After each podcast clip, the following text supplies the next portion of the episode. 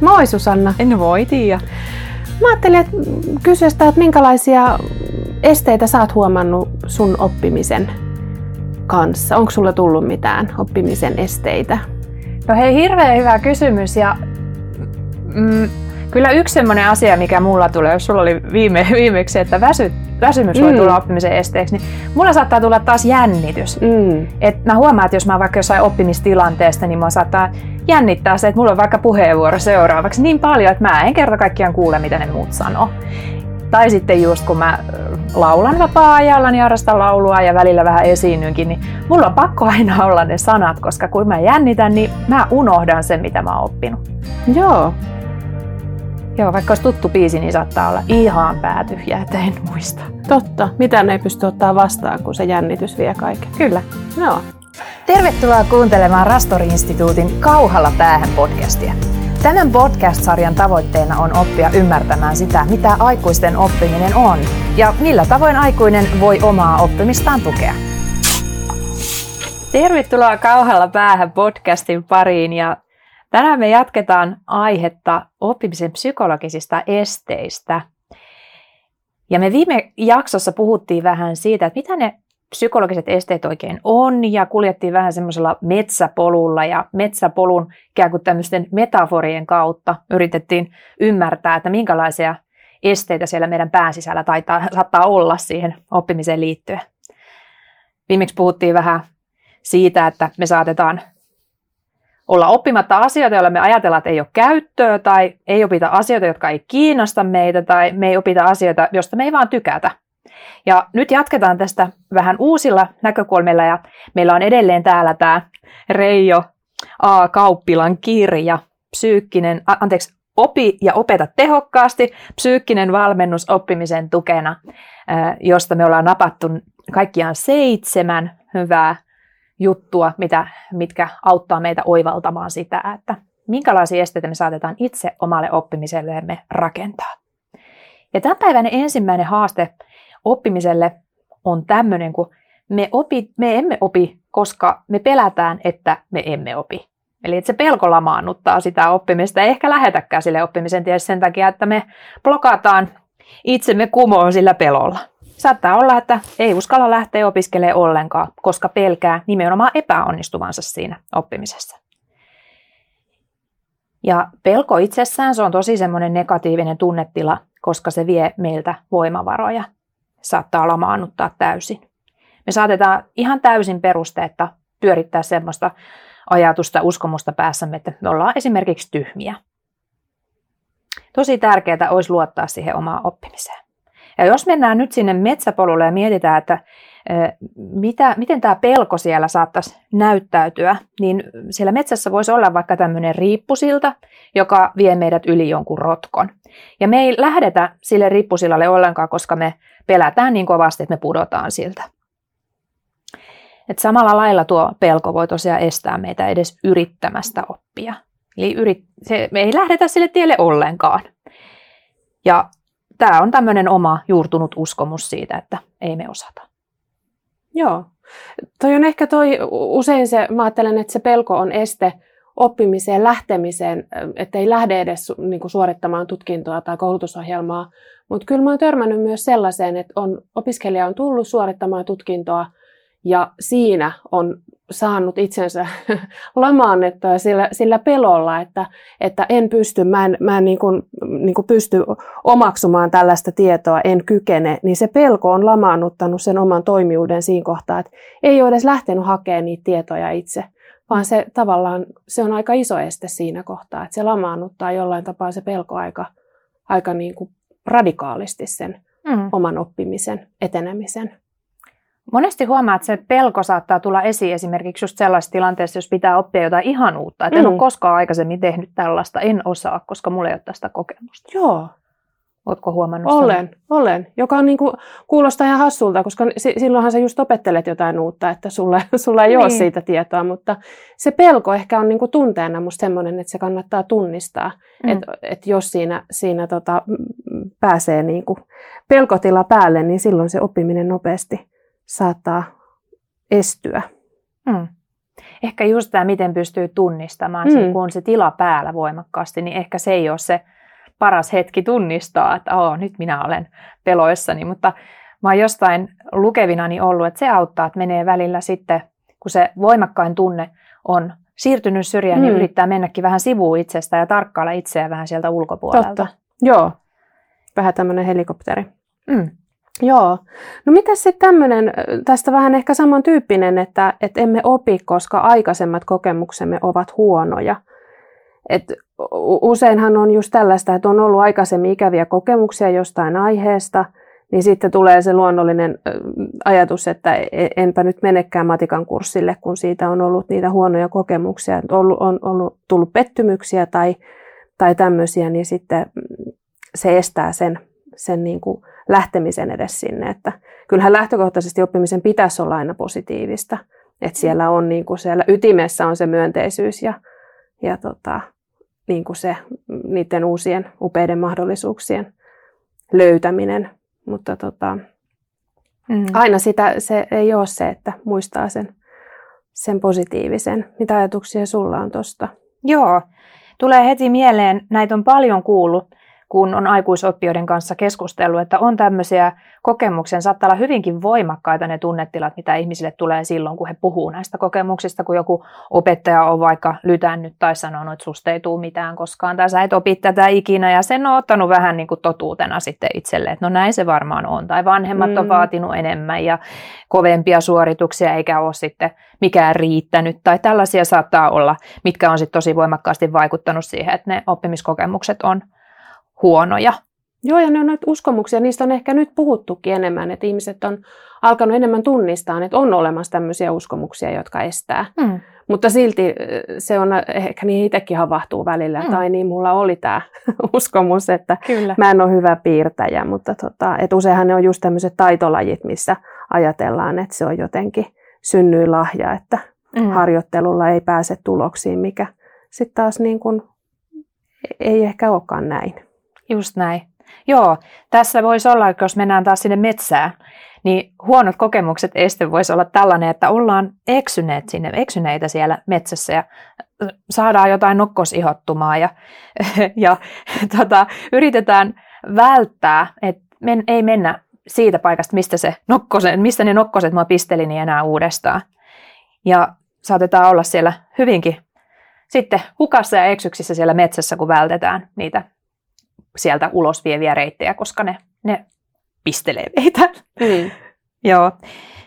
Kyllä, tuosta mitä sanoit, että, että nämä niin kuin, ää, tämmöiset synnyin lahja-ajatukset, että meillä on niin kuin ikään kuin uskomus, että me ollaan hyviä jossain tai ei olla hyviä ja me ei voida sille asialle oikein mitään tehdä. Tätähän me ollaan mm. puitu monissa aikaisemmissakin podcasteissa, mutta tähän liittyy just siihen semmoiseen muuttumattomuuden asenteeseen, että, että ikään kuin me ei voitaisi vaikuttaa sillä, että me kokeillaan, tehdään uudestaan ja harjoitellaan ja harjoitellaan asioita siihen mm. omaan osaamiseemme. Mm. Et näinhän se ei ole. Ja näitä aikaisempia kokemuksia, tosi tärkeää taas sanottaa ja ymmärtää niitä, että okei, tämä tulee täältä, tämä on ehkä jonkun muun minulle rakentama este, minkä on ottanut omaksi esteekseni ja sitten pyrkiä purkamaan sitä mm. ajatusta pois. Kyllä. Joo, Hypätäänkö sitten meidän toisiksi Joo. viimeiseen psykologiseen esteeseen, ja sehän menee näin, että emme opi, koska pelkäämme muutosta. Ja muutoshan on aivan keskeinen osa oppimisprosessia. Meillä ihan fysiologisiakin muutoksia tapahtuu, aivot muokkautuu uudestaan. Meidän tärkeä, tärkeä tota, oppimisen tuki, aivot. Ja jos me pelätään uutta, koska se muuttaa meitä, ajattelua ja meidän asennetta, meidän toimintaa, niin eihän me silloin välttämättä, me ei haluta lähteä sinne muutoksen tielle ja silloin me ei niin kuin, me rakennetaan siitä tämmöisestä esteestä meille sitten se oppimisen este. Ja metsäpolulla tämä voisi tarkoittaa tämmöistä muutosvastarintaestettä. Ja metsässä on uusi polku, joka johtaisi jollekin upealle uudelle näköalapaikalle. Mutta me ei uskalleta kulkea sitä, koska se muokkaisi meidän totuttuja reittejä ja meidän käsitystä siitä, että missä meidän pitää kulkea.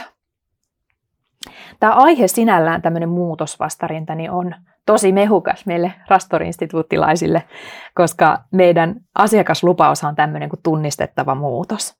Ja tällä tarkoitetaan just sitä tilaa, mikä me saavutetaan sen oppimisen kautta. Eli oppiminen on sellainen prosessi, jonka kautta me päästään sitten siihen tunnistettavaan muutokseen. Ja muutos on sitä, että jotain meidän ajattelussa, asenteessa ja toiminnassa ihan oikeasti muuttuu. Me tehdään asioita eri tavalla. Ja siellä ne meidän aivot muuttuu myös mukana. Ja sitä tällä, täällä ollaan täällä meiltä, meiltä hakemassa. Hmm.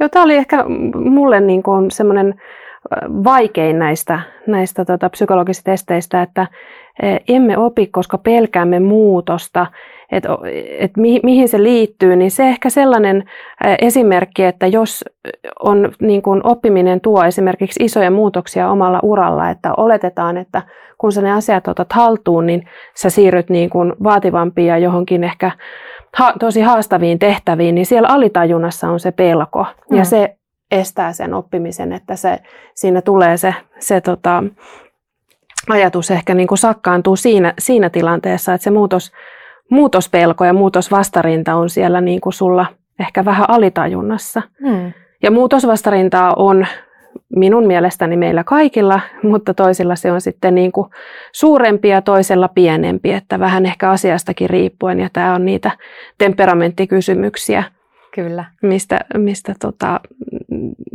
ollaan joskus ehkä juteltukin sun kanssa. Kyllä, se on ihan se on hassu juttu, että meillä saattaa olla tämmöinen luontainen muutosvastarinta korkea, että meillä on niin ne meidän omat ikään kuin asetuksemme, se, miten kanssa me ollaan synnytty, niin ne on joko silleen, että me ollaan vähän muutosmyönteisempiä tai sitten saattaa hyvinkin kielteisiä hmm. olla sille muutokselle. Ja tämä voi olla hyvinkin sellainen asia, että jos ei sitä tunnista, niin, niin, niin sitä ei myöskään, myöskään myönnä itselleen ja, ja ei osaa ehkä ottaa sitä, sitä käsittelyä. Joo.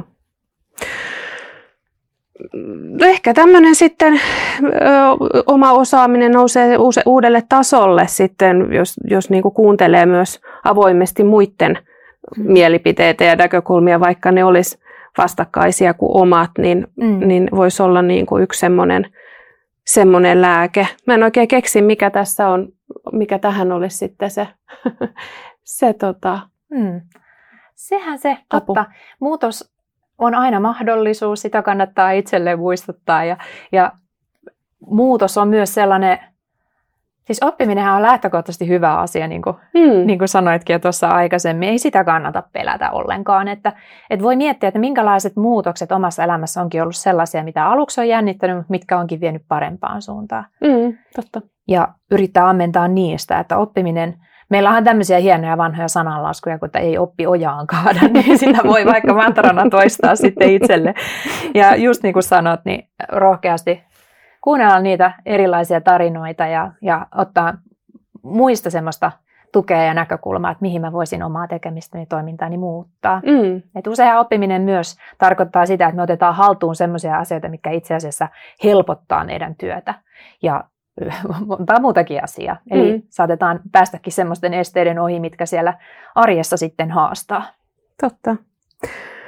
No sitten on vielä tämmöinen, että emme opi, koska ajattele, ajattelemme, että emme ansaitse sitä.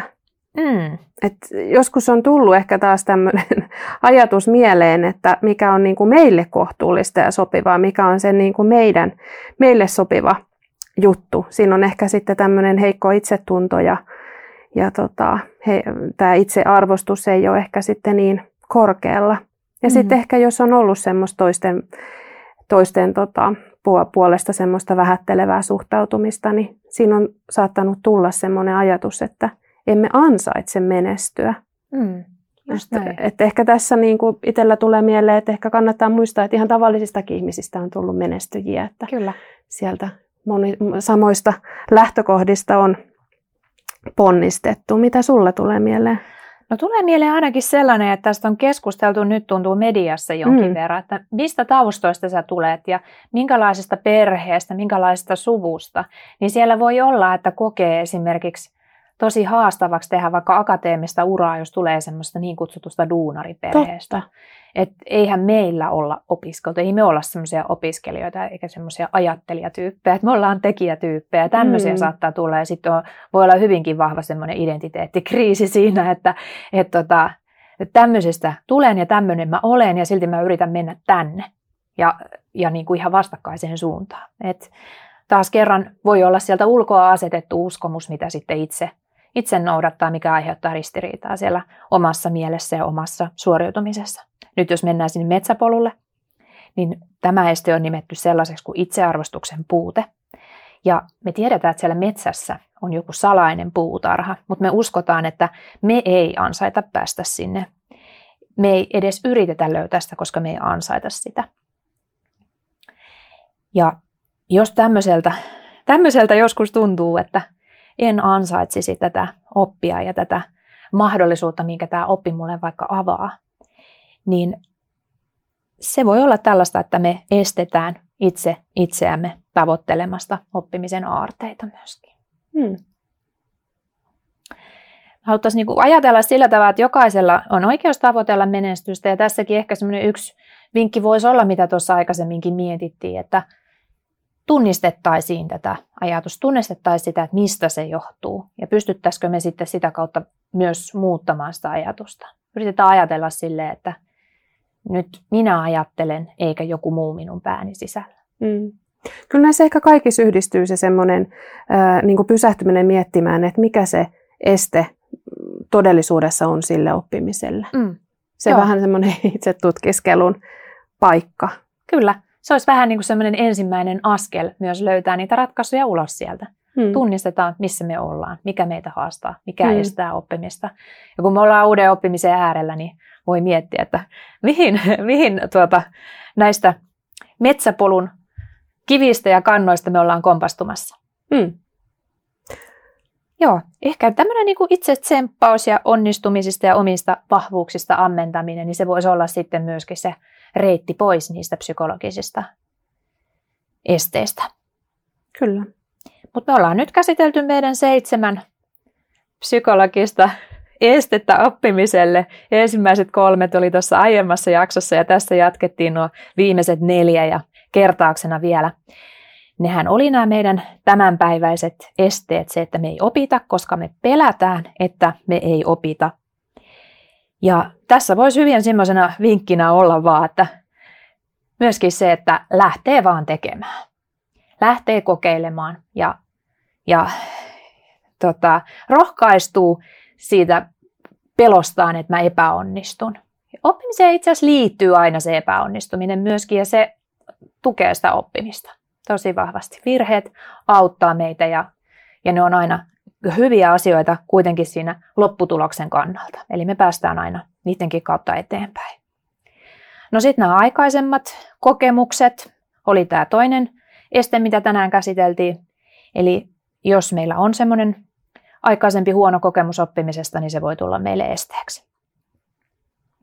Ja tässä me haluttaisiin rohkaista siihen, siihen pois siitä muuttumattomuuden ajattelumallista ja jälleen kerran vaan kokeilee rohkeasti ja hakemaan niitä uusia positiivisia, hyviä kokemuksia siitä oppimisesta niiden negatiivisten tilalle.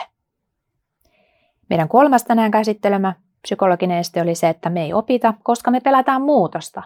Tämä on siinä mielessä aika todellakin kurantti pelko, että jos me pelätään sitä muutosta, niin ei me kyllä voida oikein oppia, jos me sitä pyritään välttelemään, koska oppiminen ja muutos on aina yhteydessä. Eli se muutos on se oppimisen lopputulos, jolloin meidän pitäisi pyrkiä ajattelemaan, että kaikki muutos ei ole pahasta, muutos on hyvästä ja oppiminen lähtökohtaisesti vie meitä kohti hyvää. Ja meidän viimeinen oppimisen psykologinen este oli tänään tämä, että me ei opita, koska me ajatellaan, että me ei ansaita sitä. Ja tässä me kannustetaan luottamaan itseen, tsemppaamaan itseen, tunnistamaan niitä omia vahvuuksia ja pyrkiä ajattelemaan, että nyt ajattelen minä eikä joku muu minun pääni sisällä. Olisiko ne tässä Tiia tänään? Tämä oli hyvä. Joo, kiitos Susanna. Oli mielenkiintoinen keskustelu. Kiitos sulle tosi paljon.